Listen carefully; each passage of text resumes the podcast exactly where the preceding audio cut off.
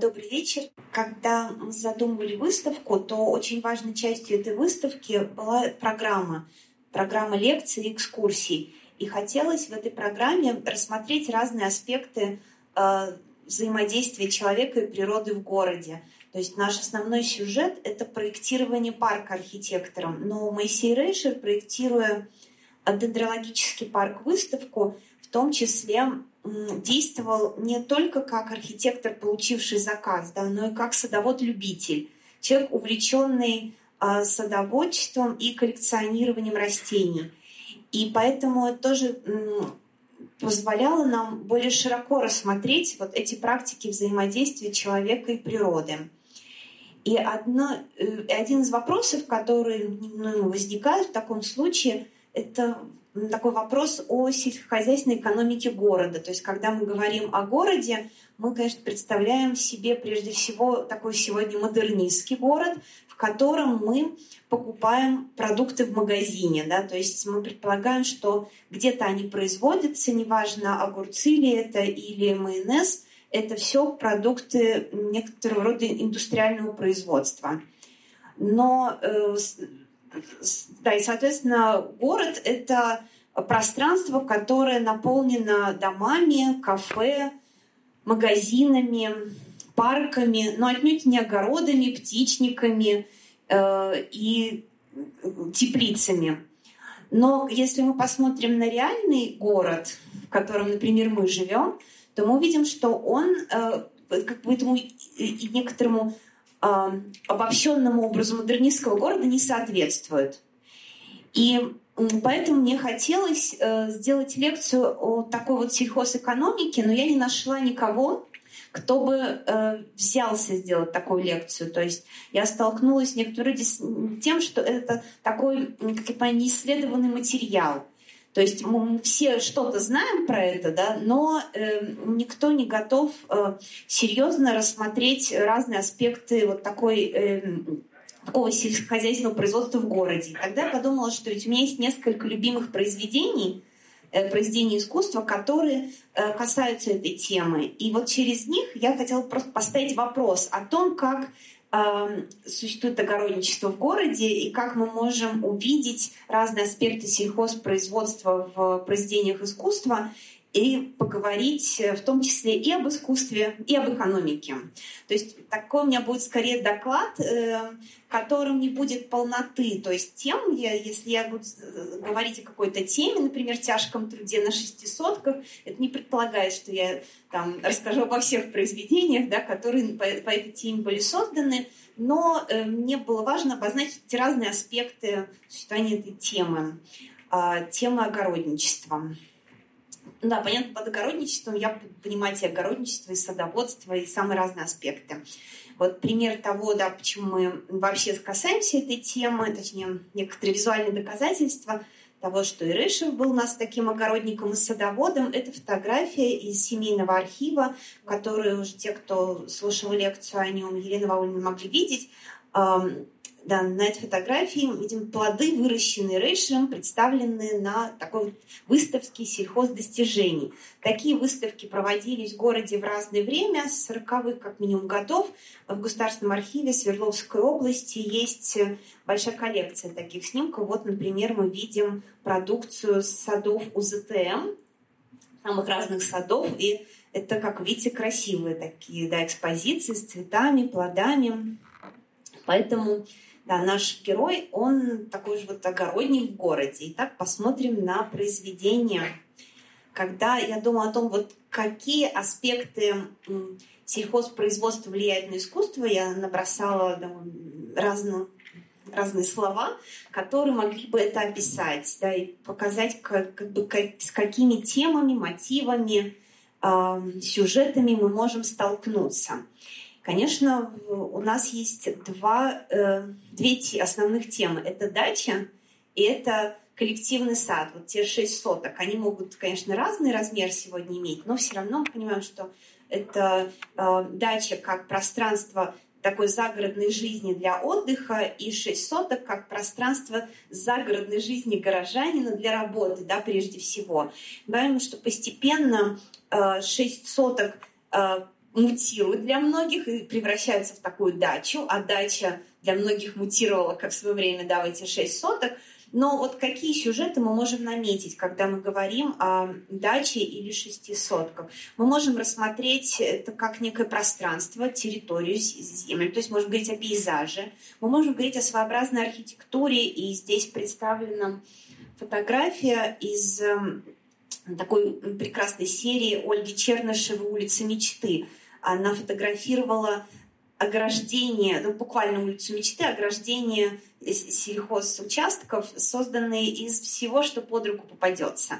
Она вообще такой поэт э, материальности э, дачного образа жизни. Потом еще и вообще вот это, э, такого существования между огородничеством и городом, образа жизни. А потом еще я буду рассказывать об одной из ее работ. Э, то есть мы понимаем, что это пейзаж, это своеобразная архитектура, это натюрморты, дачные натюрморты, которые отражают некий дачный образ жизни и, возможно, отвечают на очень значимый вопрос, почему русское искусство 20 века и советское искусство, но я не буду сейчас делать э, каких-то особых различий, не видит города. То есть это тоже очень важно. Да? Мы видим постоянно, что художники поэтизируют скорее сельскую жизнь это странно, потому что деревня умирает, они живут в городе, а натюрморт постоянно воспроизводит вот не городской набор предметов, не городскую материальность, а сельскую, возможно, дачную. Да, и, соответственно, мы могли бы в этом ключе рассматривать эм, эти натюрморты. Образ жизни включает в себя определенные виды досуга. Опять же, вот мы видим э, работу Пименова «Женщина в гамаке» 1934 года. Тоже, скорее всего, сделано на такой вот художественной даче. Это застолье, это вот, э, тот самый отдых, ради которого люди ехали на даче. Но если мы с другой стороны посмотрим, да, со стороны шести соток, мы тоже увидим проблему там, специфического, вот я уже говорила, пространства, архитектуры, э, натюрморта, конечно же, э, образ жизни, но появятся вот эти сюжеты работы на участке, и важная часть эм, вот этой материальности – это самодельные вещи. Об этом я чуть позже скажу.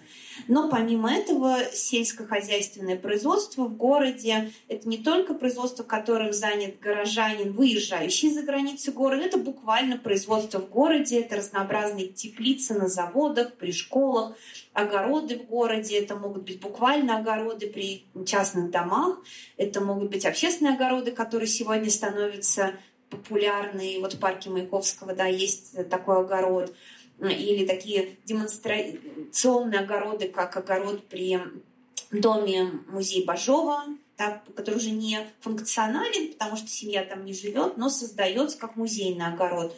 Это огород на подоконнике, которым мы все очень увлеклись, и мы видим, как это меняет городской пейзаж и отражается и в искусстве. И это специфические практики потребления, конечно же. То есть, когда мы говорим об огородничестве, мы говорим о еде. Соответственно, о приготов... приобретении еды и приготовлении еды. Так что мы могли бы сказать, что если бы мы писали какую-то книгу об искусстве, экономике и огородничестве, то она включала разнообразие самых разных аспектов и касалась бы очень многих жанров и тем э, в искусстве. Итак, посмотрим на некоторые сюжеты. Начать я решила с произведения художника из Нижнего Новгорода Евгения Стрелкова «След сада».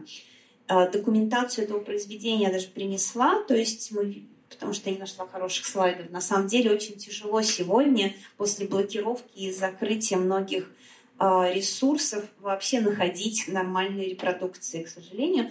Вот так выглядит эта газета, документация. А, что это за произведение? В городе Саратове э, жил когда-то тоже Павел Кузнецов, и музей имени Радищева, художественный музей имени Радищева достался его дом. А дом достался в очень плохом состоянии, и инициативная группа художников и кураторов думала о том, как ревитализировать этот дом, да, как сделать музей э, на территории, где, по сути дела, разрушена среда, разрушен сам дом.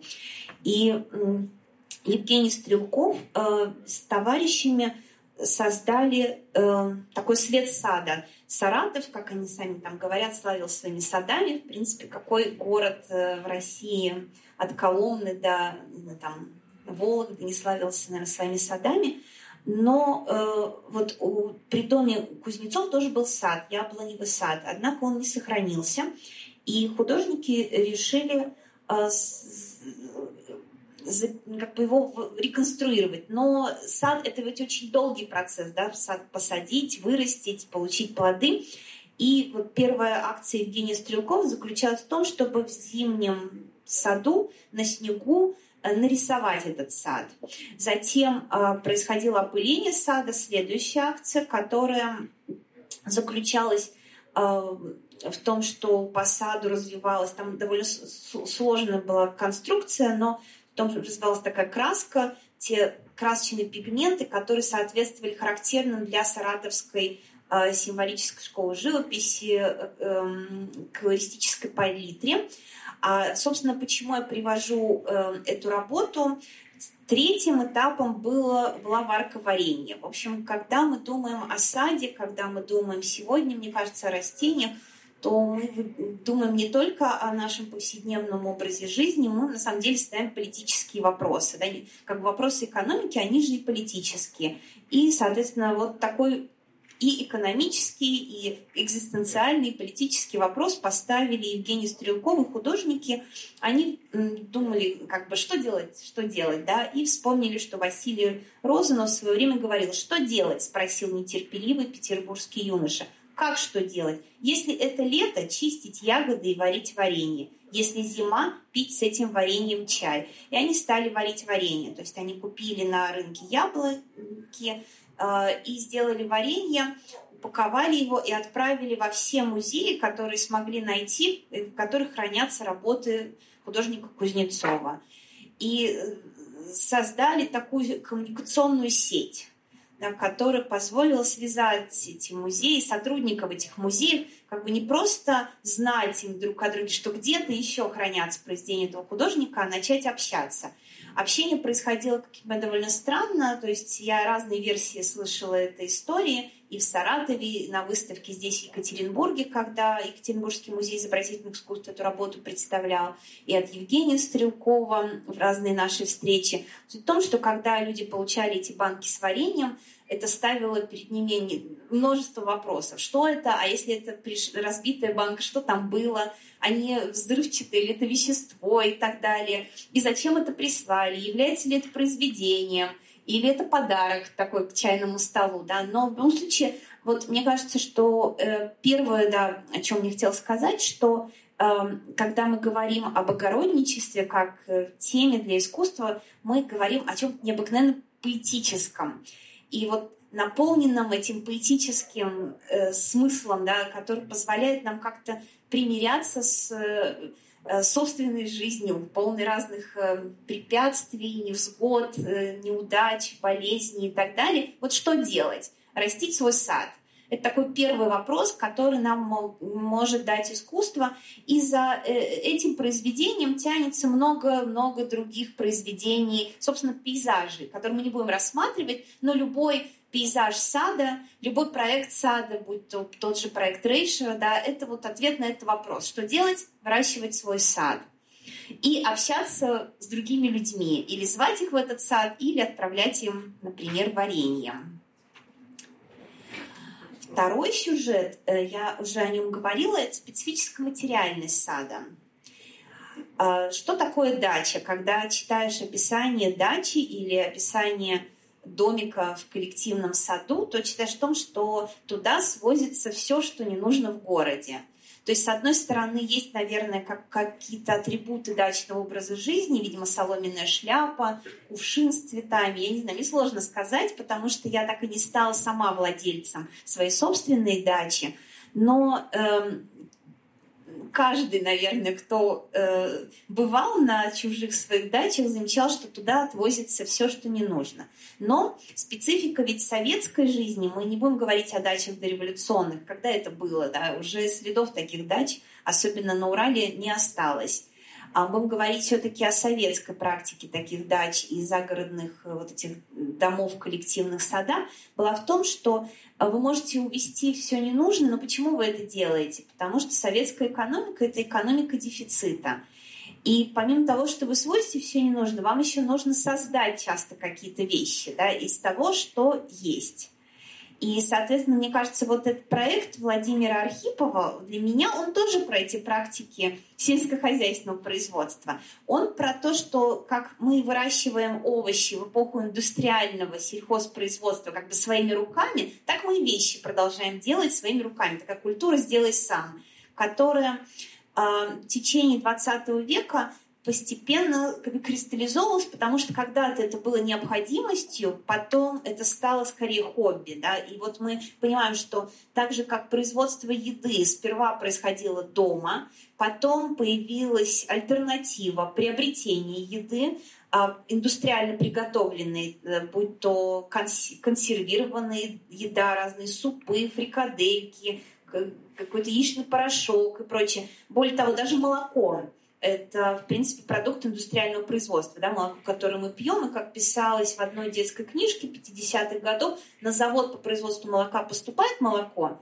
и как бы с завода потом получается молоко. Но вот то молоко, которое поступает э, на завод и которое потом приобретаем мы, это как бы два разных продукта, да, оно подвергается переработке. И, соответственно, вот еда это продукт э, такого индустриального производства.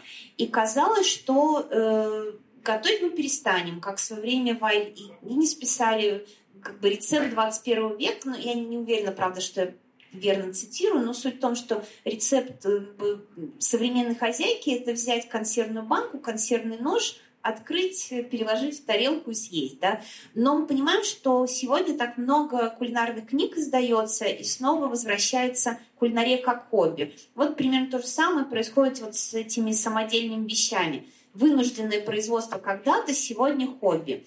Но Владимир Архипов, начиная собирать свой а, музей таких вещей, то есть разыскивая такие иногда очень странные самоделки, а, он а, не действует только лишь как антрополог. Да, он все равно э, пытается создать не классификацию предметов, да, а действует как художник, который обнаруживает эстетические качества, такое эстетическое измерение в этой специфической материальности советских вещей эпохи дефицита, сделанных своими руками. И вот мы что здесь видим? Мы видим летний душ, сделанный из э, дверей из общественного транспорта и бочки – каких-то палет, да, и мы видим э, клетку для пчелиной матки из бегудей, резиночки и крышки. Э, если вы посмотрите его сайт, его выставки, то видите, что как бы вход идет все, и э, вещи преобразуются, да, дорожные знаки в дорожные лопаты, э, портфели, в какие-то канистры и так далее. То есть это э, такая история про своего рода э, то, что ты не знаешь, что вырастет, как бы, да, что если мы берем обычную культуру «сделай сам», ну, как бы привычную по выкройкам с Бурда Моден, например, или там журнал «Работница», то все-таки мы предполагаем, что э, мы берем ткань, краим, мы берем э, там доски, краим и получаем платье или мебель, но вещь как бы такую эталонную – а здесь в ход идут самые разные вещи, они каким-то странным образом притираются друг к другу, и эффект может быть очень неожиданным. Это очень похоже на то, как выращиваются растения. То есть почему я как бы отношу этот проект вот к специфической материальности огородничества не только в силу того, что многие из этих вещей созданы для того, чтобы использоваться за городом, да, но и потому что, мне кажется, здесь есть такая рифма в том, как произрастают растения – и вы не знаете, на самом деле, вырастут ли ваши помидоры, потому что много факторов на это влияет. И климат, и хорошие или плохие семена, и забыли ли вы вообще про них, или помните и так далее. Так и здесь тоже есть, есть нечто неожиданное в том, как соединятся эти вещи и как будет функционировать тот предметный мир, который вы создадите. Эм, так что вот такой пример эм, на материальности эм, сельскохозяйственной, да, хотелось привести. Следующий аспект – это аспект трудовой. Вот сегодня, когда дачи и 6 соток сближаются, и такая конвергенция да, в некотором роде проистекает, потому что теперь выращивание помидоров – это хобби, а не тяжкий труд. Тем не менее, да, в прессе разгораются разного рода споры. Вот «Коммерсант» пару лет назад, газета «Коммерсант» публиковала эти разные эссе про то, что такое вообще э, шесть соток да, в нашей городской культуре. Это тяжкий труд, обязанность, которую возлагают родители на своих детей, или это удовольствие, которое позволяет вам делать что-то своими руками. Или э, это вынужденная мера. Мы же понимаем, что так или иначе для огромного количества людей это по-прежнему источник выживания. Да? И здесь, э, конечно, находясь в Ельцин-центре, мы не можем не вспомнить 90-е как время, когда эти подсобные хозяйства кормили людей. Э, так, например, исследователи говорят, что вот в 92 году несмотря на гигантский уровень инфляции, более 2000%, уровень социальной напряженности был очень низок. Почему? То есть, казалось бы, у людей нет денег, но у них были запасы. Да? Советская экономика дефицитная, они, люди накупили товары. Они, я помню, что мне э, в году в 90-м родители купили спортивный костюм, мне было лет 8, но да, на меня он сел хорошо, вот так, чтобы вот прям в пору, когда мне было лет 20, да, то есть, в общем, на все 90-е я была обеспечена этим спортивным костюмом и вместе с ним как бы могла проживать это время. Но э, понятно, что у людей были и э, свои хозяйства. И эта практика помогала им жить, да, вот, э, как бы компенсировать нехватку э, денег, из-за уровня инфляции или невыплаты зарплаты, или то, что тебе платят бартером, каким-то сахарозаменителем, который ты вообще не знаешь, что делать, или пуховиком, да, который нужен, но который ты не съешь. Но тем не менее, да, хотя в, в этом есть и поэзия, и необходимость, и удовольствие, и тяжкий труд, вот а для Виктора Давыдова и Анатолия Вяткина в их э, таком проекте 6 соток от середины 2000-х годов в, э, в таком ироничном, да, это э, пластический мотив такой, вот как ни странно. И э, это память, это э, их проект это такой памятник э, женщине, которая работает на грядке.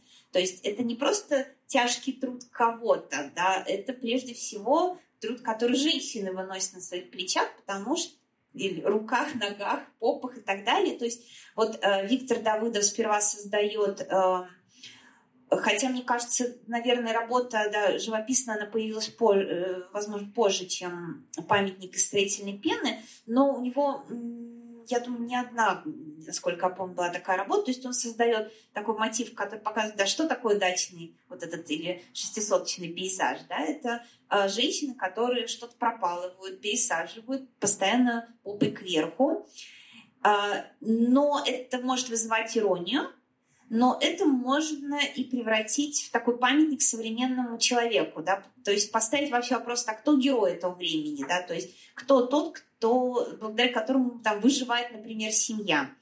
И поэтому я чуть больше скажу о памятнике строительной пены, который э, Виктор Давыдов делал вместе с Анатолием Вяткиным. Они показывали его в разных э, пространствах и э, водружали и на холодильник, и на такой э, подиум из картона, усаженный э, искусственной капустой из пены. Ну, в случае, да, это характерная такая поза, женщина в купальнике, в наклон. Это вопрос, да, о том, что часто добыча и приготовление, и добыча продуктов – это дело женщины.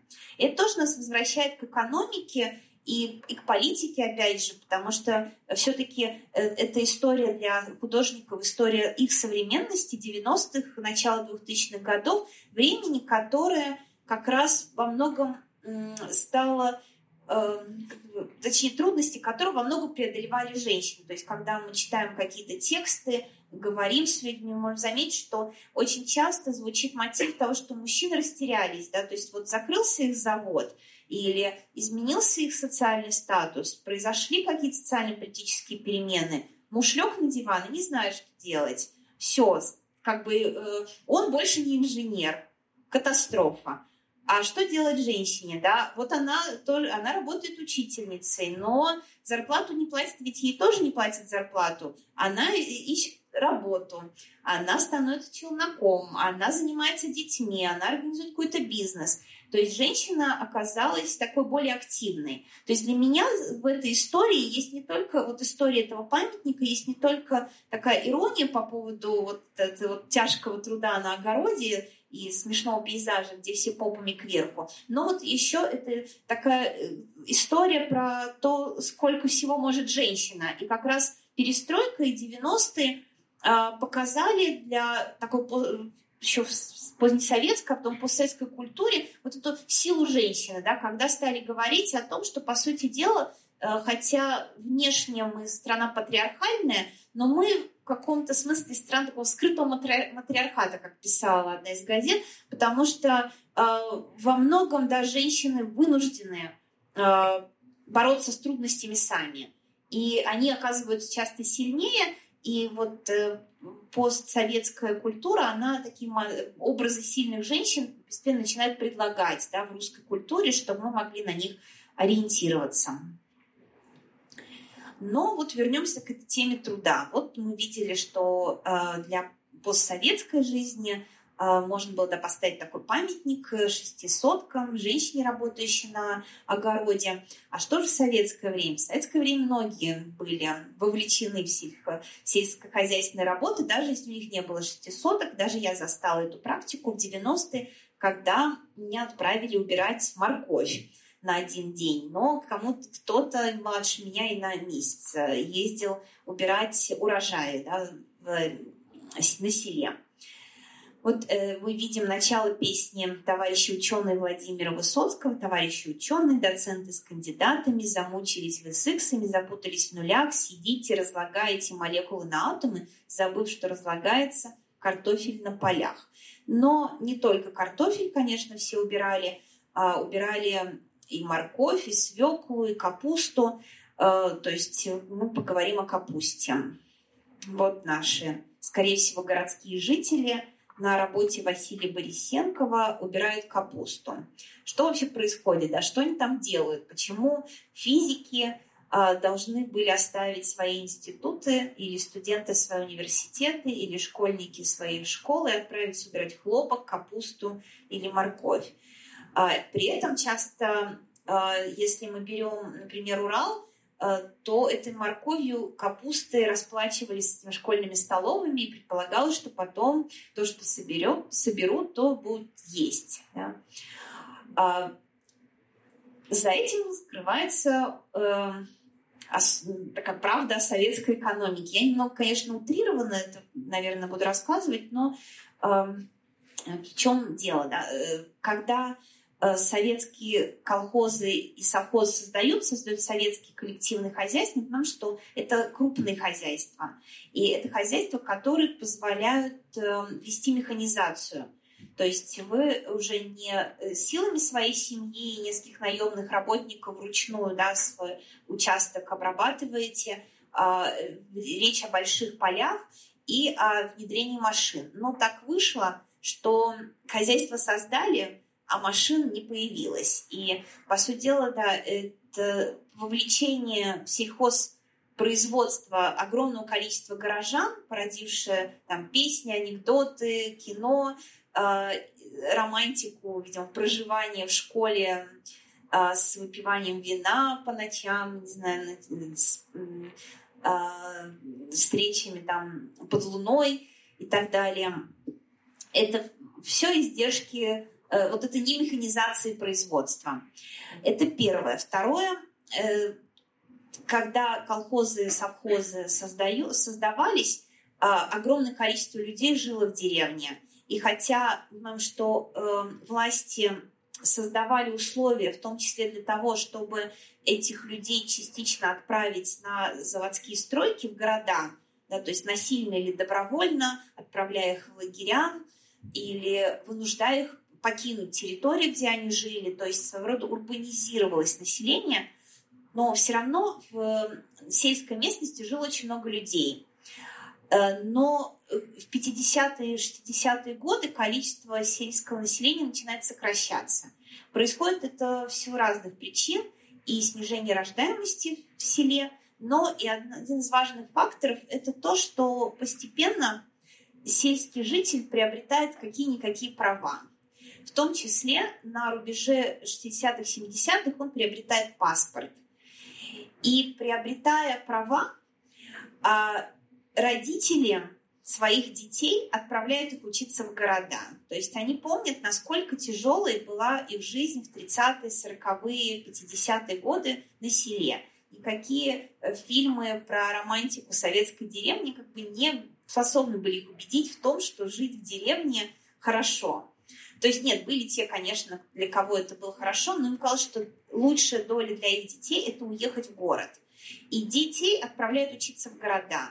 Уезжая, они не возвращались в село. То есть мы сталкиваемся с тем, что у нас есть нехватка механизмов да, по уборке урожая и нехватка рабочей силы. И поэтому, когда нужно собрать очень скоро довольно тяжелых климатических условиях, когда там дожди идут урожай, то привлекается вот такая неквалифицированная рабочая сила. Она-то квалифицированная, это могут быть учителя или физики, да, но она становится неквалифицированной для э, сельского хозяйства. За этим скрывается еще один очень важный сюжет вообще о качестве этих овощей, которые потом собирали.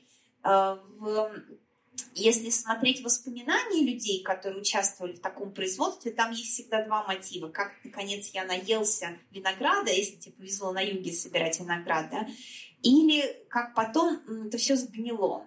То есть потому что когда человек приходил потом в магазин, в, овощной магазин, он сталкивался с тем, что это убранное им, ну, крупица его труда да, была вложена в это, картошка, морковка, капуста очень плохого качества. Это связано было с очень плохим состоянием советских э, хранилищ для продуктов. То есть, по сути дела, только в постсоветское время были созданы нормальные склады, которые позволяют сегодня овощам не портиться и доходить до наших прилавков.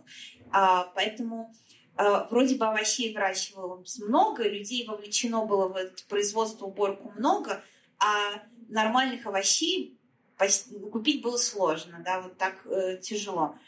И еще важный сюжет, который за этим скрывается, э, художники не пишут э, эти коллективные сады, да, и работу на коллективных садах в советское время. То есть мы видим тематическую картину про уборку колхозного поля, ну или совхозного поля такую вот можем еще да, посмотреть картину. Но помимо этого люди работают на участках. Если мы посмотрим публикации про э, индивидуальные сады, и под садами, конечно, огороды имею в виду, то можно вот что вычитать, например, в книге 56 года. На огородах выращивается более половины валовой продукции картофеля и овощей, производимых на Дальнем Востоке. Вот книжка, в Хаб... да, изданная в Хабаровске, сообщает. То есть представляете, что люди частным порядком да, половину овощей выращивают сами, а крупные сельскохозяйственные производства, по сути дела, не удовлетворяют этот спрос.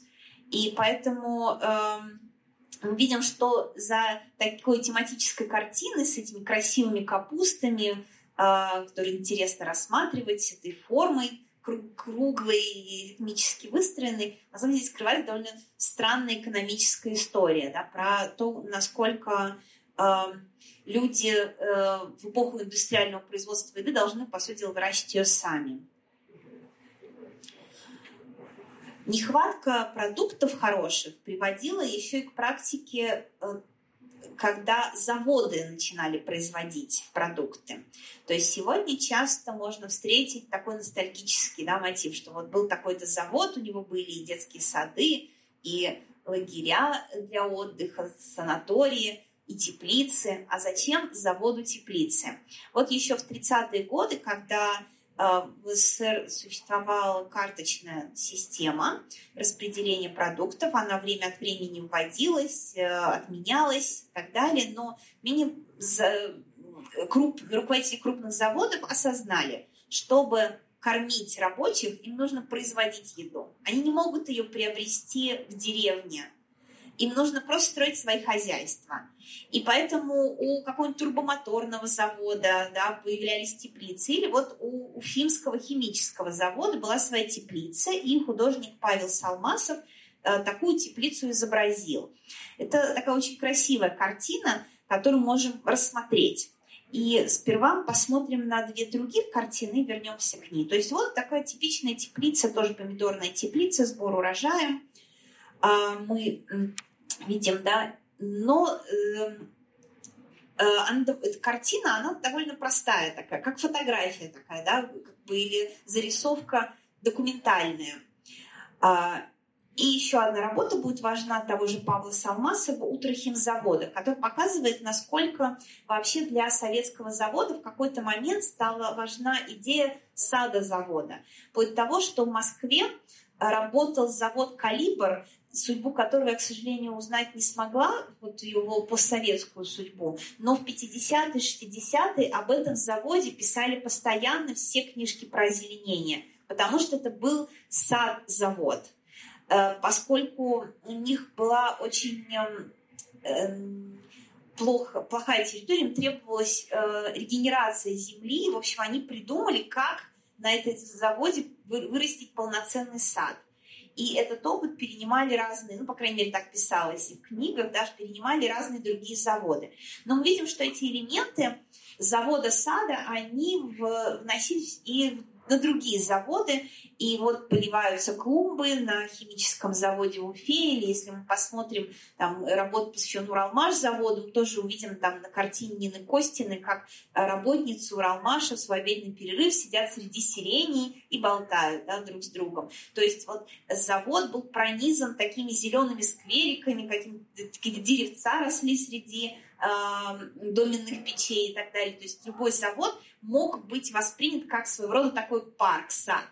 Вот эти элементы озеленения, они были важны. И появлялись в том числе растения в цехах. Да, озеленение цехов тоже было важной задачей, в том числе вот на том же Уралмаше, о чем в 50-е годы очень много заводская газета начала писать, а некоторые предприятия умудрялись выращивать продукты, то есть растения, которые дают урожаи внутри этих теплиц, которые из цехов, да, потому что цех тоже, по сути дела, такая горячая, а, с большим остеклением, иногда теплица.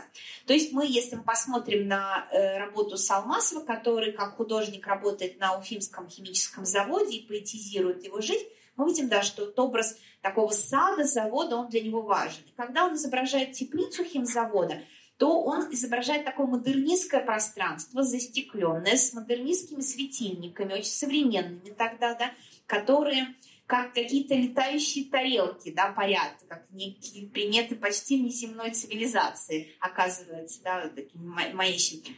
А кроме этого, он изображает завод где-то там в перспективе, да, это зимнее пространство, такое холодное, снежное, которому э, это тепличное хозяйство противостоит. Вопреки вот всем этим условиям этого завода с его какими-то странными агрегатами, а, вопреки холоду зимнему, да, внутри этой модернистской теплицы а, освещенные этими прекрасными светильниками, выращиваются томаты. И эти томаты, вот если мы сравним их а, с томатами на картине Тамары э, Егоровой, они выглядят как такие райские деревца. То есть здесь вот это томаты, а здесь это буквально такие маленькие деревья, да, они могут быть похожи и на яблочные, и на апельсиновые, буквально из райского сада перенесенные.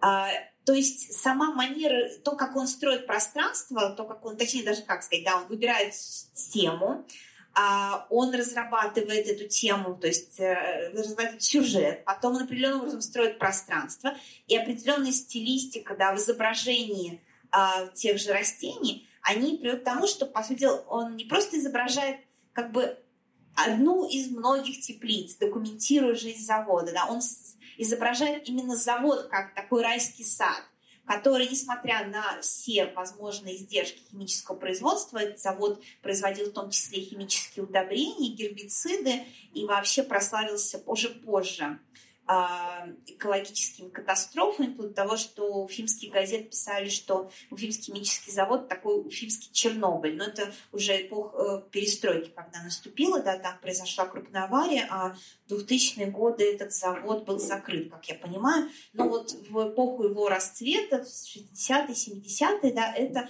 такое э, пространство, котором вот все, все, всей этой тяжести химического производства противостоит мечта. Вот, по сути дела, мечта о, о райском саде. Это больше, чем производство продуктов, как мы понимаем. Да? Это не только решение проблемы того, чтобы у, у жителей Уфы или сотрудников завода были помидоры к салату. Это вот именно такая реализация какой-то новой мечты о вот этом производстве будущего, а, вообще о жизни в будущем. А, так что, да, вот такой пример теплицы, но мы понимаем, что можно по-разному было к этой теме подойти. Можно было просто изобразить труд в тепличном хозяйстве, а можно было визуализировать вот такую мечту о заводе-саде в живописи. Следующий сюжет связан с тем, как огородничество влияет на городской пейзаж. А, пример Пименова, мне несколько работ Пименова привожу. Конечно, пример скорее про садоводство, про любовь к растениям на балконе, но вообще он э, скорее художник, который стилистически, может быть, вот не, не очень близок, но, мне кажется, очень интересным вот почему. Он один из немногих советских художников, который поэтизирует городскую жизнь, повседневную жизнь. То есть занимается он не просто э, пейзажем городским, да, сразу многоэтажки, проспекты и портрет Ленина гигантский. Э, сейчас приходит в голову картина Рика Булатова. Ну, понятно, что была и советская тематическая картина. Я потом еще примеры покажу такой картины, этого городского пейзажа. Но Пименов смотрит с другой перспективы на жизнь города. А, он обращает внимание на рынки, на цветочниц, на какие-то микротрудовые процессы, да, как люди моют окна, например. То есть на вот эту повседневность городской жизни. Русское искусство очень редко к этим сюжетам обращалось, к сожалению. То есть европейское еще в XIX веке вот эту поэтиз... как бы этот этап поэтизации города прожило и представило такие образы, да, от, не знаю, Кальбота, который поэтизировал рынок, до э, э, всех нам из других известных импрессионистов, которые поэтизировали прогулки загородные. Ну, по сути загородные, они очень условно загородные, да, это прогулки городских жителей в городских окрестностях. И, соответственно, это прогулки по бульварам Парижа, например. А вот советское искусство этот город почти не видит. И Пименов здесь исключение. Поэтому мы начнем с его работы, вот с его балкона, но посмотрим на то, а вот город, когда он изображает город – а что мы видим? Да? Вот город строится. Это такая большая серия про строящийся город.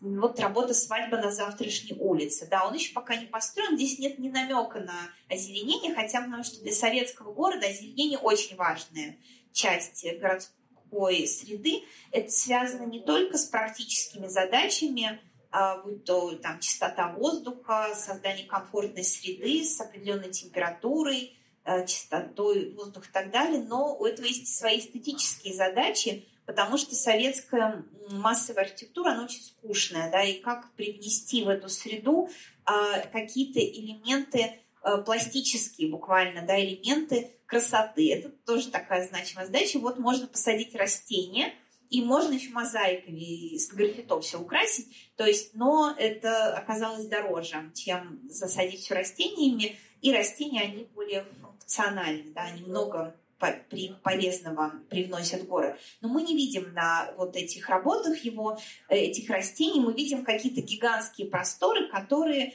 заполняют а, единицы такого индустриального, индустриально произведенного, а, индустриально произведенной материальности. Вот дома, дороги, или вот это просто, мне кажется, квинтэссенция э, советского города э, поздней советской поры, модернистской поры, с его гигантскими территориями. То есть, когда мы переживаем за точную застройку, мы просто, мне кажется, не всматриваемся в пустоты, которые были построены да, вместе с такими гигантскими микрорайонами. Вот вы от своего дома до автобуса идете тропинкой, и вы не видите, конечно, никакого ни, ни травинки, ни кустика, ничего, потому что зима, ну, в принципе, и летом вы идете по гигантскому, пустому, неосвоенному пространству. Там нет сада, да, это такая территория пустоты в каком смысле. И мы смотрим сами дома, они тоже непонятно, населены ли они растениями, населены ли какими-то сельскохозяйственными практиками, мы тоже не знаем. А единственное производство еды, которое мы точно можем подозревать, это, наверное, самогон. Если мы посмотрим с другой стороны на то, как город изображается, да, как бы не со стороны, а, когда мы видим пейзаж, а со стороны вида из окна. Вот на окнах мы тоже не видим растений. Да, они есть, но чаще всего это какие-то горшечные декоративные растения. Очень мало растений э, съедобных. Которые, как бы, хотя э, кажется, что какой-нибудь лук и укроп уж люди могли бы да, выращивать на э, окнах, но нет. Вот видим, что город лишен этой зелени, за окном зима, никаких ростков на окнах нет. И если мы посмотрим то, как современный город представляется, то это тоже такой же город, застроенный скорее Э, архитектурой, да, как вот в «Шарманке Бродского». Это очень красивое произведение. Я э, не уверена, что это фотографии э, самого объекта, кстати, но, в общем, суть в том, что это такой бокс, в котором э, построен город, и это похоже на вот эти, знаете, э, новогодние шары. Если вы не видели, то вот представьте новогодний шар, в котором кружится снег. И когда вы как зритель к такой шарманке подходите, Поэтому я думаю, может быть, это какая-то документация этого произведения, потому что там другой немножко свет, и там кружится снег. То есть это такой город, который засыпает снегом. В нем нет этих ростков зеленого, кроме зеленого света, который пронизывает этот город.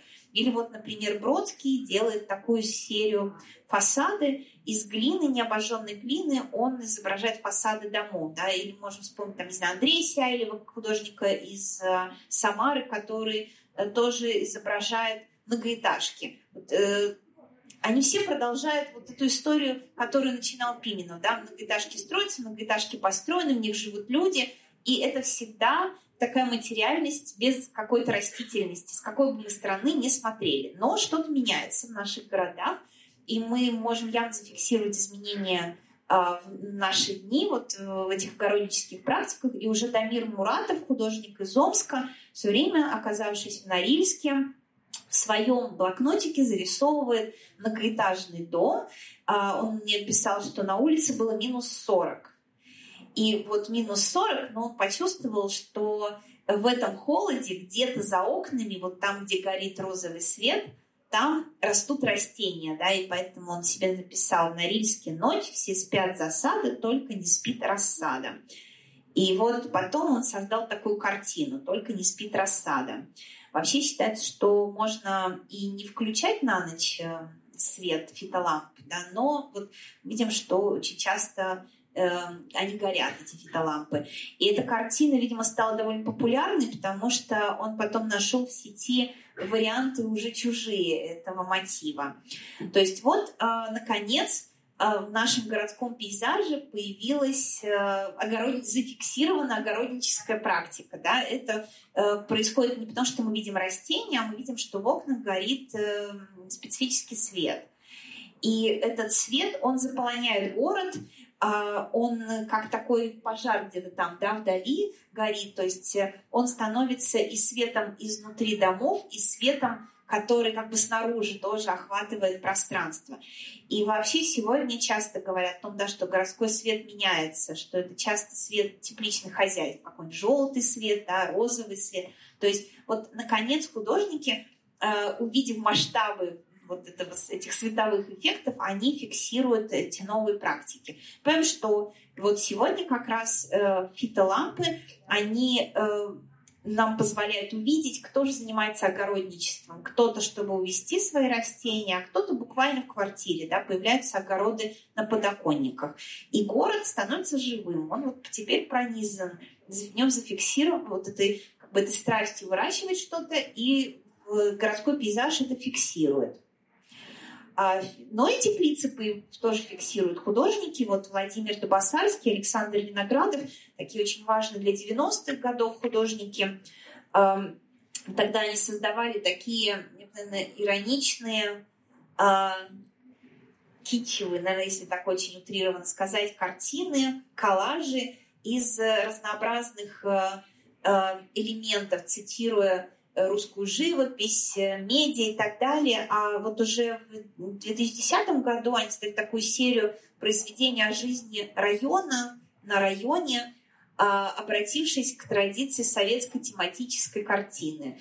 То есть в каком смысле тоже цитата Э, из такого соцреалистического языка, ну вот такие работы, да, они создают. Иногда это может походить на такой гиперреализм, но все-таки это больше так, цитирование именно соцреалистической тематической картины. Видим, что сюжеты разные, прохожие, э, идут свадьбы, какие-то озеленения дворов, но вот среди этих картин, рассказывающих о жизни района, появляется и теплица. Да? И это уже теплица, которая скорее про какое-то хобби. То есть вот когда огородничество становится не только практикой выживания, с одной стороны, да, оно вдруг фиксируется. Но почему это еще происходит? Не потому что как бы хобби приятнее рисовать, чем тяжкий труд, конечно, а потому что и советская тематическая картина, она же идеологизирована, да, она должна представлять какую-то реальность такую, такой, как она должна быть.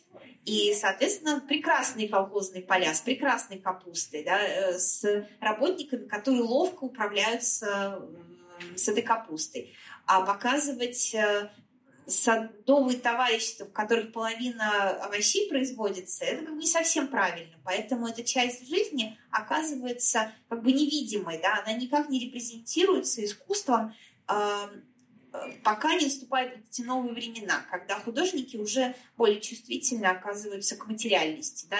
Но вот что важно, что, опять же, мы не видим здесь труда, мы видим, что чаще всего художники фиксируя вот свет, да, флуоресцентный, или этот розовый, или эти теплицы, они все-таки фиксируют материальность в большей степени, чем, например, труд, который вкладывают люди в это производство.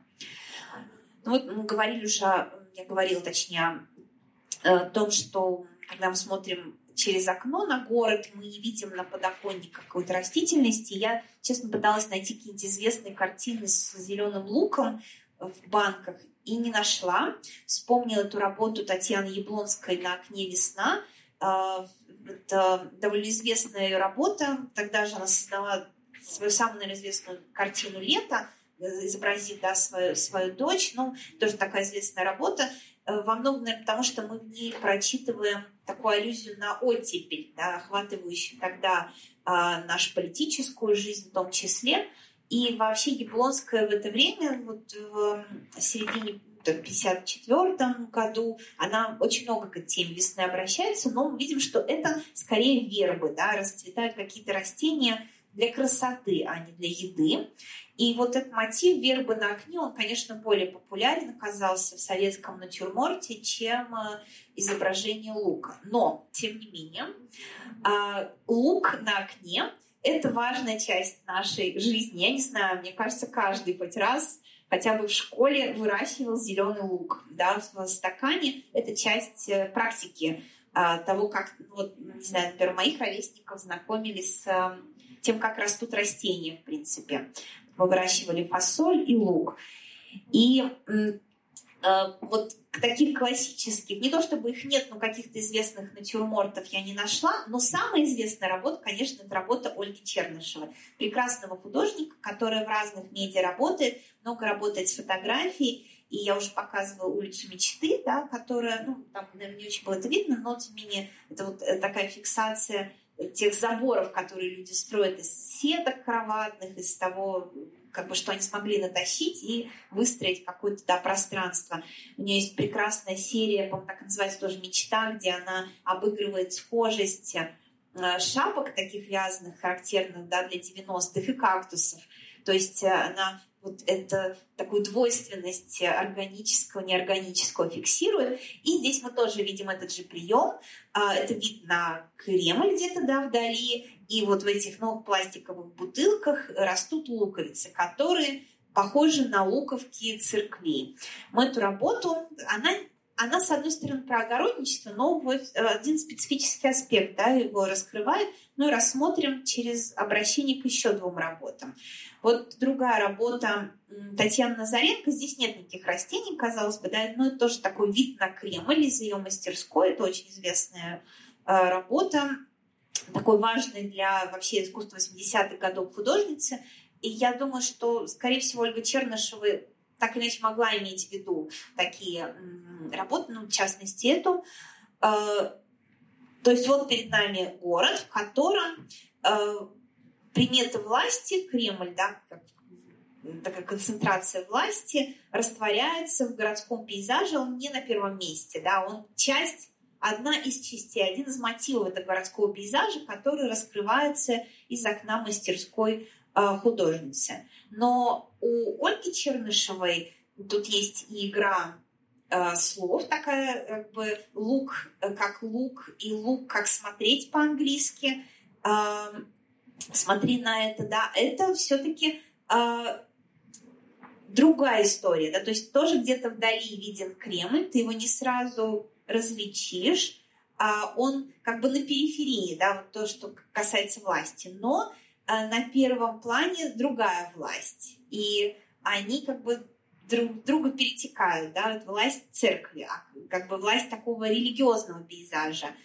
Э, но э, создается это, э, этот религиозный пейзаж подручными средствами – отсылаю к такой, мне кажется, важной черте проживания такой огороднической практики, как бедности. Да? То есть это что-то вроде социальной критики, это тоже очень важный такой мотив. То есть Ольга Чернышева, она не поэтизирует эти практики, она как бы открывает поэтическое в повседневности, но одновременно она художник, как ее часто сравнивают с Э, передвижниками XIX века, да, художник, наследующий вот такой, такому социальному реализму. И здесь нам поможет еще одна работа, которая через которую можно посмотреть на работу Ольги Чернышевой. Это работа ее коллеги Татьяны Антошиной «Голубые города».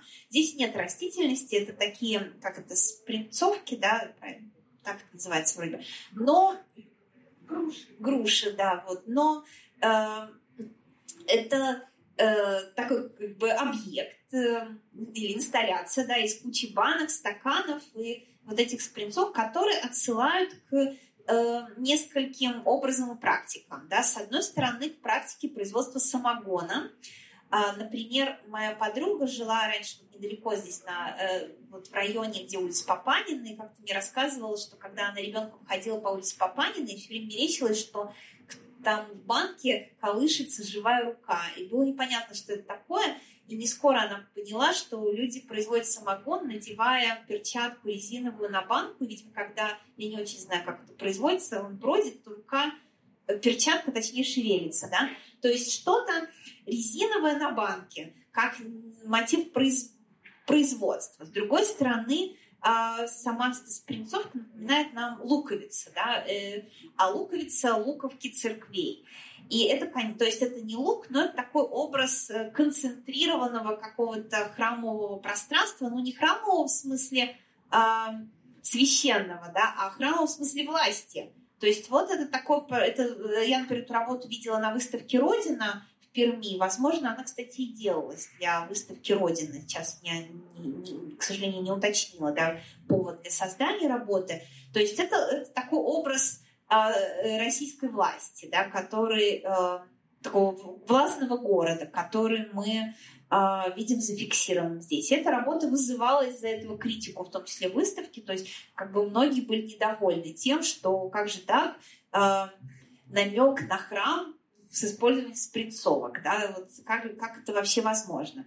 Но вот мы понимаем, что вот эта простая, как бы, то есть вид из окна и эта форма, вот они в каком-то смысле, да, здесь а, вот все эти мотивы сходят. То есть они не сходятся буквально исторически, потому что это все работы разного времени, понимаете, и они э, некоторые безотносительно друг друга создаются, но, мне кажется, вот это, эти разные работы, они позволяют Э, разные смыслы вот этой да, работы уточнить.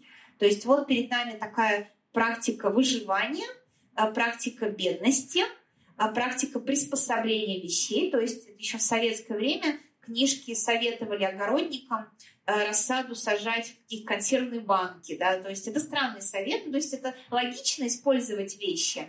Но странно, мне кажется, когда книжка пишется о том, что вы можете банку из-под горошка использовать для рассады. А, показывает, что, в общем-то, купить э, чего было невозможно для рассады, да, ты изобрети сам, а вот мы тебе еще подскажем, а, что можно. То есть э, вот эта бедная практика, за которой скрывается такая идея э, как бы оборотной стороной оказывается то, сколько власти вкладывается да, в, эту, как бы в эту практику, как она власть, точнее даже так, как власть поэтизирует эту практику, как она говорит людям, это не бедность, это что-то духовное, например, да, это напоминает то. И в этом, если мы будем вглядываться в эту бедность, да, мы обнаружим вот такие странные нестыковки, в которых мы постоянно живем. Такое своего рода лицемерие власти в этом странном луковичном пейзаже. Вот, я не очень наверное, четко это все проговариваю, но я надеюсь, что э, вы понимаете, да, как зрители, э, этот э, пейзаж. Так что да, это снова не про труд, а про символическое возможное измерение. Даже не практики огородничества, а как бы использование да, этой практики. И, наконец, последняя работа связана... Э, последняя работа – это работа Анастасии Богомоловой «Пусть я вырасту моей любимой травой». 13-15 э, год. Она как бы связана тоже с идеей труда, но в другом смысле, и коммуникации, да, вот э, то, с чего начинала, когда с Леди Сада говорила, здесь вот можно увидеть, э, как это выглядело, то есть в чем суть. Она э, в горшочке сажала э, растения, огородные культуры, и они прорастали через семейные фотографии. Ну, а, понятно, растение само не проклюнется через фотобумагу, да, она помогала ему, но потом растение росло как бы сквозь э, Э, фотографии, так что когда вы его за ним смотрели, поливали, вы все время, э, ну то есть не вы, а художница или там ее мама а, могли видеть эти фотографии и все время о них думать, да, о них вспоминать. А потом это показывалось, например, в Московском музее современного искусства, это с сайта Анастасии взяла документацию, вот в виде такой инсталляции, где были фотодокументации и сами растения но нас будет важен текст. Я его, я его целиком скопировала и целиком зачитаю. Видно, не очень-то видно. Дача и огород многие годы определяли жизнь моей семьи. Было время, наше пропитание напрямую зависело от своего земельного участка. И тогда все существовало вокруг него. Для каждого поколения моей родни, как со стороны отца, так и со стороны матери, огород был местом непрерывной усердной работы на земле – когда после развода родителей мы с мамой и сестрой переехали из Казахстана в Россию, именно связь с землей оставалась единственным ритуалом, что продолжал соединять между собой части разделенной семьи. То время как на новом месте в небольшом уральском городе я была занята поливом грядок в огороде, моя бабушка, папина мама писала мне из Казахстана письма, в каждом из которых рассказывала о работе на семейной даче – как зреют у нее в теплицах помидоры, как выросла за сезон свекла, сколько компотов наварила она из урожая. Начиная свой многодневный эксперимент по выращиванию живого овощей и цветов через заведомо неживое семейной карточки, некогда сделанные на даче или в саду, я восстанавливала ритуал ухода за землей, утраченный со смертью отца и обеих бабушек из продажи садовых участков – Казалось поначалу, будто этот опыт так и останется с открытым финалом. Я не знала, что победит, снимки или растения. Всех одолела земля. Земля подчинила себе перенесенную в естественную среду рассаду. Земля поглотила фотографии. Не пожрала их и не стерла, а свела на нет. Так же, как она стремится придать забвению все. Но мы те, кто наполняет землю памятью, даже если кажется, что наша связь ним утрачена. Что-то Анастасия рассказывала, что она когда позже уже перечитывала эти письма, то есть а, этот проект создавался не когда они обменивались письмами, да, когда уже, а, я так понимаю, я не уверена, правда, не скажу, насколько вот умерла бабушка, но все равно происходило чуть позже, да, она перечитывала эти письма и осознала э, вот их какой-то смысл, да, как что вот эти практики огороднические, они а, отражали тоску, потому что уехали те, для кого выращивалась эта еда. Да? То есть как бы она уже, не, эта практика была не только про выживание, да, она была про связь людей друг с другом. И вот уже нет близких людей, эти кабачки, эти э, э, другие овощи некому есть, а ты все равно их выращиваешь, ты о них пишешь, ты варишь варенье, консервируешь огурцы и как бы ждешь гости. И э, это стало таким импульсом вернуться к этой практике, прожить ее, да, ту, которую ты знал в детстве, ту, которую знала твоя бабушка, и пытаться как-то для себя э, выстроить свою семейную историю. Для художницы здесь очень важно было, я так понимаю, все-таки в начале, что она сама, прежде всего, проживала да, свою историю, но и мы можем сегодня, как зрители, какой-то язык для разговора своей семейной истории тоже обрести. Так что вот, э, да, это была последняя работа, и я вернусь э, к началу, к следу сада. То есть подведу некоторые итоги. Мотивы огородничества в советском искусстве, в советской тематической картине и потом в постсоветском российском искусстве, он, конечно, не магистральный. Это такой периферийный мотив.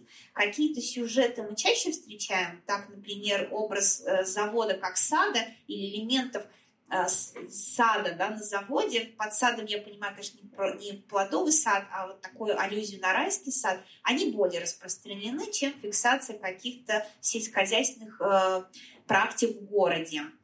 А, тем не менее, ряд работ позволяет увидеть, что Э, для художников, когда они обращаются к разнообразным аспектам огородничества, будь то огороднический труд, э, огородничество как э, производство еды или огородничество как что-то, что создает определенную материальность, самым важным оказывается, на мой взгляд, материальность прежде всего. Да? То есть аспекты труда оказываются стертыми. То есть художники не задают вопрос, насколько тяжек этот труд, это очень редкий вопрос, насколько он эффективен, да, это скрытая, как бы вообще драма, э, особенно советской тематической картины. То есть вот эти экономические аспекты, они оказываются вторичны по отношению к каким-то пластическим задачам, которые ставит себе художник, и символическим задачам, которые он себе ставит. Тем не менее, ряд э, каких-то экзистенциальных практик, связанных с садоводством, художники фиксируют, а художники в разное время. И в советской тематической картине, да, вот я здесь напомню,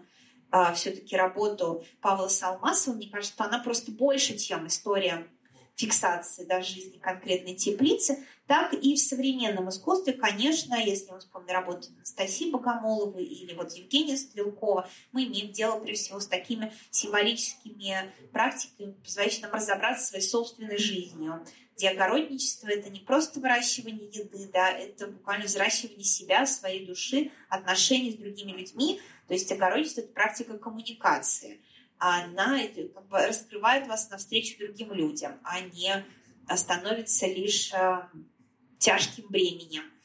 И вот э, мне кажется, что по этому пути э, осмысление экономических аспектов да, аграрного производства и осмысление символических, коммуникативных таких аспектов художники могли бы идти и дальше, и тогда могли бы как бы больше узнать о нашей жизни, обрести какой-то язык для разговора с самими собой, с другими через растения и практики еды, производства еды. Вот, пожалуй, все, что я хотела сказать.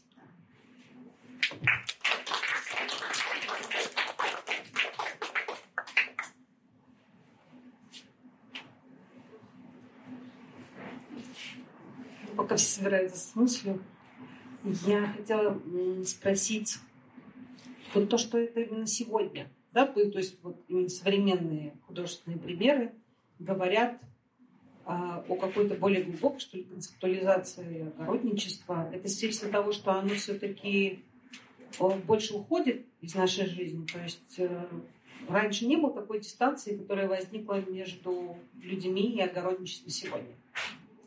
Наверное, просто когда человек работает на огороде, и это основная его работа, ну, то есть когда это колхозник, да, который, ну, или крестьянин, то э, он тоже изнутри своей культуры традиционной, вероятно, поэтизирует эти практики. То есть вот э, как это происходит. Я помню, что когда однажды я помогала бабушке вязать лук, я поняла, насколько важно петь, например. Да? То есть я поняла, зачем нужны трудовые песни. Это такая очень ну, нудная работа, но ты через песню можешь э, придать ей смысл, как ни странно, мне так показалось. То есть вот эта поэтизация крестьянского труда, она внутри традиционной культуры все равно будет происходить, потому что, мне кажется, так тяжело только работать. Но, конечно, каких-то сложных проектов современных, как вот сложных в том смысле, как не сложно, не такое слово подобрать. То есть все-таки городская культура больше имеет возможности поэтизировать труд, когда он не является единственным источником существования выживания. И поэтому таких проектов, наверное, больше. То есть, когда вы только работаете и добываете еду, вам сложнее э, обнаружить в этом коммуникативный смысл и думать про связь с своей семьей, чем когда вы э, занимаетесь еще чем-то.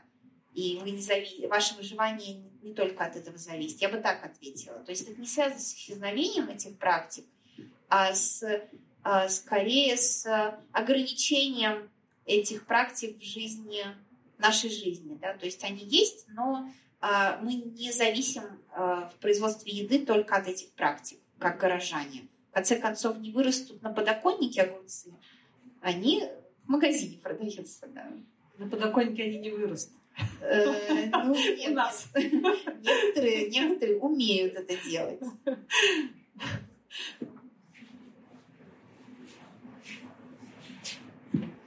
Здравствуйте. В процессе лекции я вспомнила еще такую вещь, как теплицы в школах.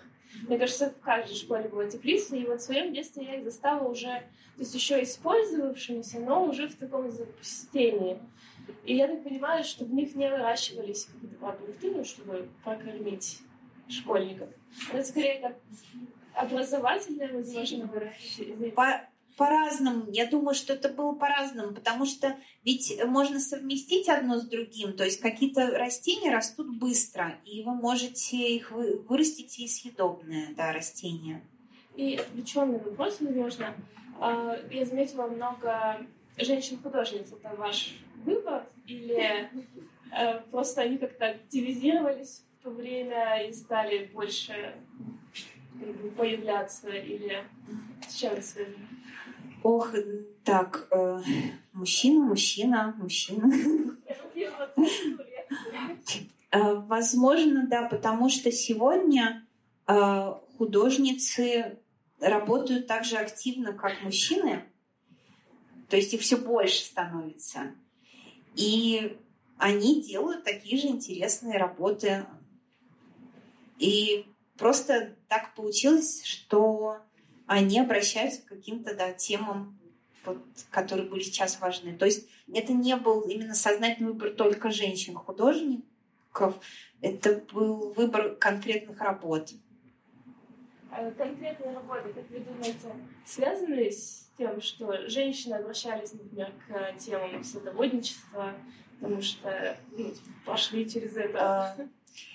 А, и здесь я всегда вспоминаю, да, у Линды Нохлин в ее классическом эссе «Почему не было великих э, женщин-художников» есть замечание, что опять же, я неплохо с дословными цитатами, суть в том, что Фрагонар не менее чувствителен, чем там Вижили Бренд, по-моему, она сравнивала их.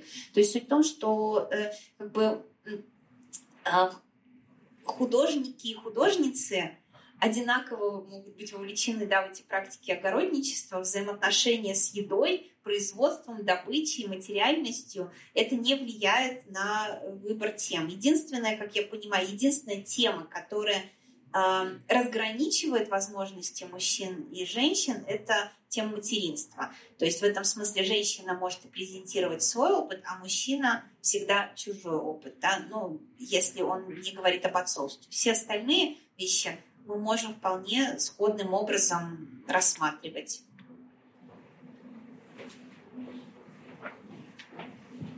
Марина, спасибо большое за лекцию. У меня вопрос к искусству, не имеющий отношения, и, и вообще, э, не знаю, наверное, только социологи э, могут экспертно на него ответить, но просто вот как вам кажется, почему людей, многих людей старшего поколения, прямо совсем старшего, э, в постсоветское время вот это огородничество не отпускает?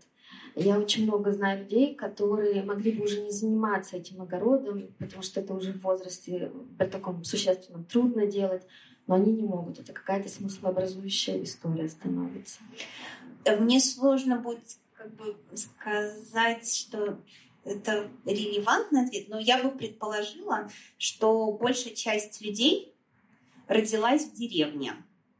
То есть э, все-таки надо смотреть, э, когда у нас появляется первое поколение тех, кто вот, ну, как бы большей частью рождается, точнее, когда больше людей рождается в городе, чем в селе. И если, мне кажется, люди рождаются в деревне, да, то есть для них это часть их усвоенного с детства некоторого образа жизни. Мне так кажется. То есть это то, что ведь и римский император, как его звали? Как? Диоклетиан? Да, выращивал капусту, да, не случайно, наверное. То есть эта практика, она, мне кажется, очень гармонизирует тебя с миром. Ты как бы в каком-то смысле э, сталкиваешься с природным миром, который может быть, э, с одной стороны, очень хаотичен. Э, это всегда мир катастроф, это всегда мир, в котором есть умирание, зима, в конце концов, наступает. А, это очень хрупкий мир и непредсказуемый. В то же время, если сравнить с социальными отношениями, он более предсказуем. Ты заводишь дневник природы и знаешь, что а, всегда рассвет в июне раньше, чем там в январе. Да? И это нечто неизменное. Все-таки зима наступит, и зима закончится. И в этом смысле, вот, мне кажется, два этих фактора, то есть сама, сами возможности этого занятия, которые э, доступны и в которых есть какой-то глубокий смысл. И, возможно, вот этот опыт социальный, когда человек просто знает, что это за практика, да, он в нее вовлечен. И я вспоминаю, например, соседей моей вот э, бабушки, соседок, которые ну, им было под 90 все равно сажали свои огороды, ну, то есть это сельские жители, потому что этого требует земля. Ты заложник, то есть как городской житель, ты думаешь, вот ты, э, как бы вы заложник этой земли. Но сейчас, когда прошло уже время, когда они умерли, когда я сама становлюсь старше, я думаю, что вот в этом нет заложничества, в этом есть э, принятие своего жизненного пути. И вот человек, он, да, принимает этот свой жизненный путь. То есть знакомое занятие, э, занятие, которое может быть важно, которое может противостоять социальным невзгодам, в котором ты можешь по-прежнему реализовываться, когда ты на пенсии, вроде бы не работаешь, но ты все равно же должен чем-то заниматься. Это невозможно ничем не заниматься. Вот ты можешь выращивать цветы, выращивать овощи. Это тяжело, но это такой тяжкий путь жизни. Она не может быть чудом и только легкой. Вот я думаю, примерно такой э, витиеватый ответ можно было бы дать.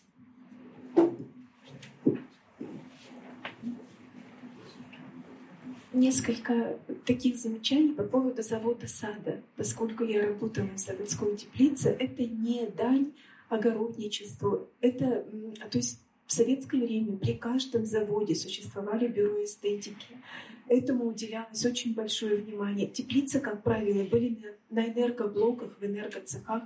То есть это потери тепла. Это все было очень экономично, экологично. И Потом очень э, большое влияние на производительность труда — это уход от монотонного, от механистического труда, когда люди шли и наблюдали цветение растений, да, когда первые овощи были в заводских столовых в феврале. Но люди радовались этому, это вносило элемент радости в работу, в труд. Э, к 8 марта всегда были калвы женщинам заводским в подарок. То есть это всегда оживляло на заводе это оживляло труд. Почему сейчас этого нет, очень грустно, не знаю. Раньше, да. Причем, знаете, это э, развивало отечественную селекцию, потому что, например, из нашего завода в Поволжье ездили в Прибалтику за новыми сортами роз, то есть э, не, не из Голландии, не из Польши, да, это отечественные селекционеры советские работали. Это было очень здорово. Я считаю, вот эти э, завод-сад — это не просто дать какая-то, да, вот прошлому огородничеству, это было очень эстетично. Это делало труд и эстетичным, и радостным. И производительность труда повышалась, это доказано. Ну, не знаю, возможно, какие-то заводы сейчас тоже из, или офисы, по крайней мере, да, выставляют растения. Очень, но... очень мало, очень мало заводов сейчас себе может это позволить.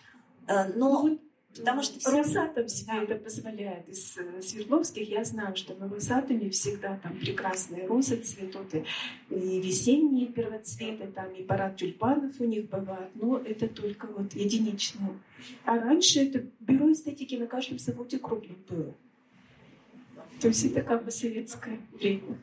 Но здесь я все равно, знаете, напомню, что эстетика эстетикой, но первоначально все-таки теплицы с продуктами, да, с, с овощами, они возникали из-за нехватки продуктов буквально. Вот это может 90 Нет, это в 30-е, Ну, в 30-е, 40-е. 30 А.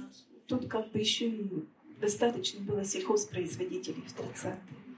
Э, То есть заводские люди могли купить продукцию у колхозника. 30-е, 40-е, 50-е, да. Э, Тут я вам скажу, что, что жители сел ездили в город, чтобы купить продукты, потому что гигантские очереди стояли. 30-е — это постоянный голод. По-моему, только в 37-м э, был, был на более-менее нормальный урожай. То есть это очень неидиллическая картина как бы жизни вообще со- советского человека. Реальная картина была такова, что добыть еду в Советском Союзе было сложно.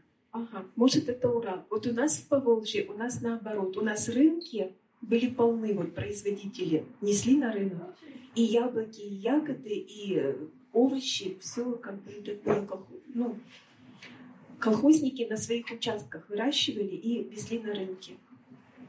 То есть частник. Частники, Но да, частники. нет, Ну, э, на, они- сво- на по- подсобном хозяйстве. То есть ведь... э, Как. Да, да, да. да. Поработав в колхозе, они еще имели свои огороды огромнейшие, да. Вот и избытки сельхозпродукции всегда продавались. Да и войну выживали этим. Да, Выживали но мы, этим, вот да. знаете, тут я все-таки хочу сказать, что мы должны понимать, что мы описываем очень тяжелую жизнь. То есть у колхозов, у колхозников была очень маленькая пенсия. Ну, И в понятно. конце 80-х, в советское время, там, по-моему, 7 рублей мог получать человек пенсии. Это очень мало. Я не знаю, какая была в городе, рублей 60, 100, 100, да, 120. То есть вы представляете разницу между 7 рублями и 120. И вот однажды я рассказала эту историю про соседку, подругу моей бабушки, ее пенсию, и мне городская жительница сказала, так у нее же свой огород. Так извините, ей 90. И ей, чтобы добыть еду, надо, несмотря на все свои э, там проблемы с ногами, спиной и так далее, эту еду добыть. А в городе вы получаете пенсию и идете на рынок. Да? То есть это очень тяжелая работа. Выжить в деревне И до сих пор, очень до тяжело. сих пор, так я вам Да. скажу. И до сих пор они возят молоко на рынки и излишки овощей на рынки. И мы конечно. покупаем, да. Куда же людям деться? А можете передать? Спасибо большое за лекцию. Я, знаете, возник такой вопрос, образ даже, наверное. А, Если мы попробуем эту тему продолжить на будущее наших городов. То есть новый город – это такое скопление современных материалов, какие-то идеальные поверхности, там, какие-то идеальные структуры. И даже если мы интерьеры возьмем, все такое прям вылизанное, такое позитивное. Насколько вот растения вписываются вот в этот будущий город, насколько они будут востребованы и человеком, и как бы потребностью там, выражения себя вот в этом. Потому что мы все-таки, наверное, утрачиваем вот эту связь. И мне показалось, что вот все эти картины показывают, что мы постепенно уходим а, от растений, вот вблизи себя, мы теряем это немножко. Я не знаю, как дальше будет. Ну, ваше мнение. Какая тенденция? Как у вас ощущение? Я скажу про искусство. Вот сейчас как раз ушли Аня и Виталий Черепановы, художники, которые развивают проект «Сад вольный», «Парк вольный». А, Он включает в себя разные элементы, и природные, и неприродные, и даже какие-то огороднические, вроде теплиц, парников. То есть суть в том, что они предлагают э, осмыслить как эм, э, парк вольный э, несовершенное пространство, в котором какие-то э, шины, трещины на асфальте, деревья, да, это вот, то есть пространство, в котором вы двигаетесь, это пространство такой вольности, свободы, возможности э, преображать его. Э, То есть они идут не от идеи парка, который проектируется, вот как Рейшин, да, проектирует дендрарий, он проектирует разные видовые точки, он проектирует пути через этот парк. Он, по сути дела, располагает массу деревьев, кустарников и э, там травянистых растений определенным образом, вместе, понятно, не один, да, как архитектор, вместе с дендрологами, с ботаниками. Но как это делает любой, кто проектирует парк, будь то французский, итальянский или английский, неважно, да, вот э, он задает э, все равно какую-то парку модель природе, какой-то костыль такой. А они идут от другого, что пространство, вот какое они есть, а оно может быть э, таким парком. То есть мы буквально можем этот книжный магазин превратить в парк, для этого не, но для этого не только растения нужны. Для этого годятся в том числе какие-то э, резиновые штуки, игрушки, вот все то, что выносится в полисадники. То есть, то есть растения и не растения, они элементы этого парка. В нем важен вот некий рост, э, не знаю, возможность игры, что ли, внутри. То есть рост как возможность игры.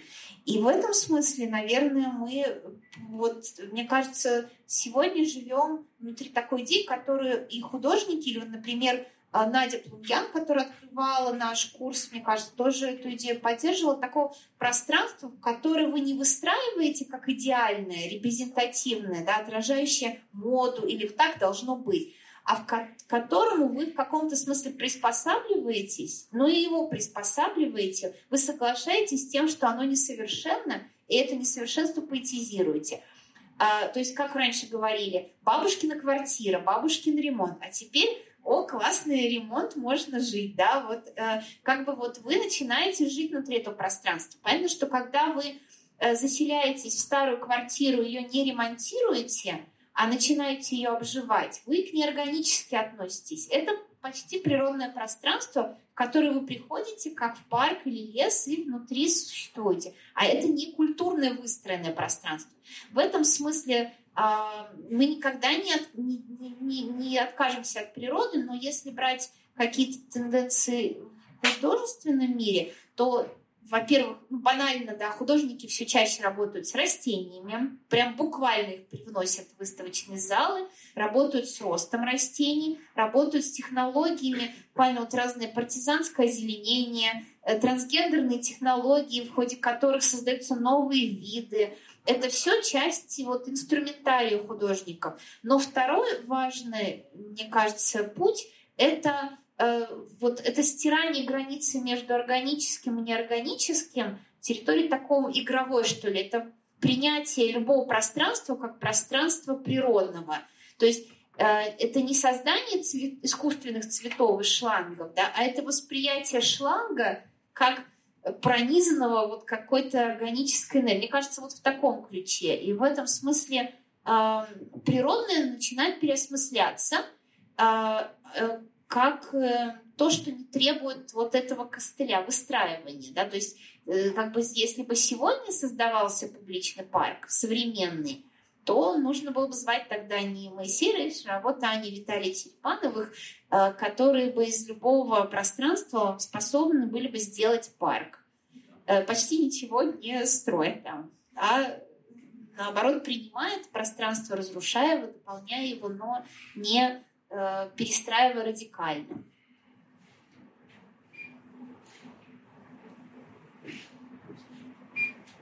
Тогда, Видимо, мы да, договорились. Да, да, спасибо большое, Марина. Следующее э, мероприятие у нас как раз э, кураторская экскурсия по выставке. Вторая и последняя. Марины Соколовской в час 11 э, июня. А следующая лекция последняя лекция. Это лекция Татьяны Борисовны Сродных про то, то есть соотнесение понятий э, деревья и культурное наследие во вторник. Регистрируйтесь, приходите. А, ну, будет еще экскурсия по дендрарию, на нее закрыта регистрация, но мы же знаем, как это бывает. Хорошего вам вечера.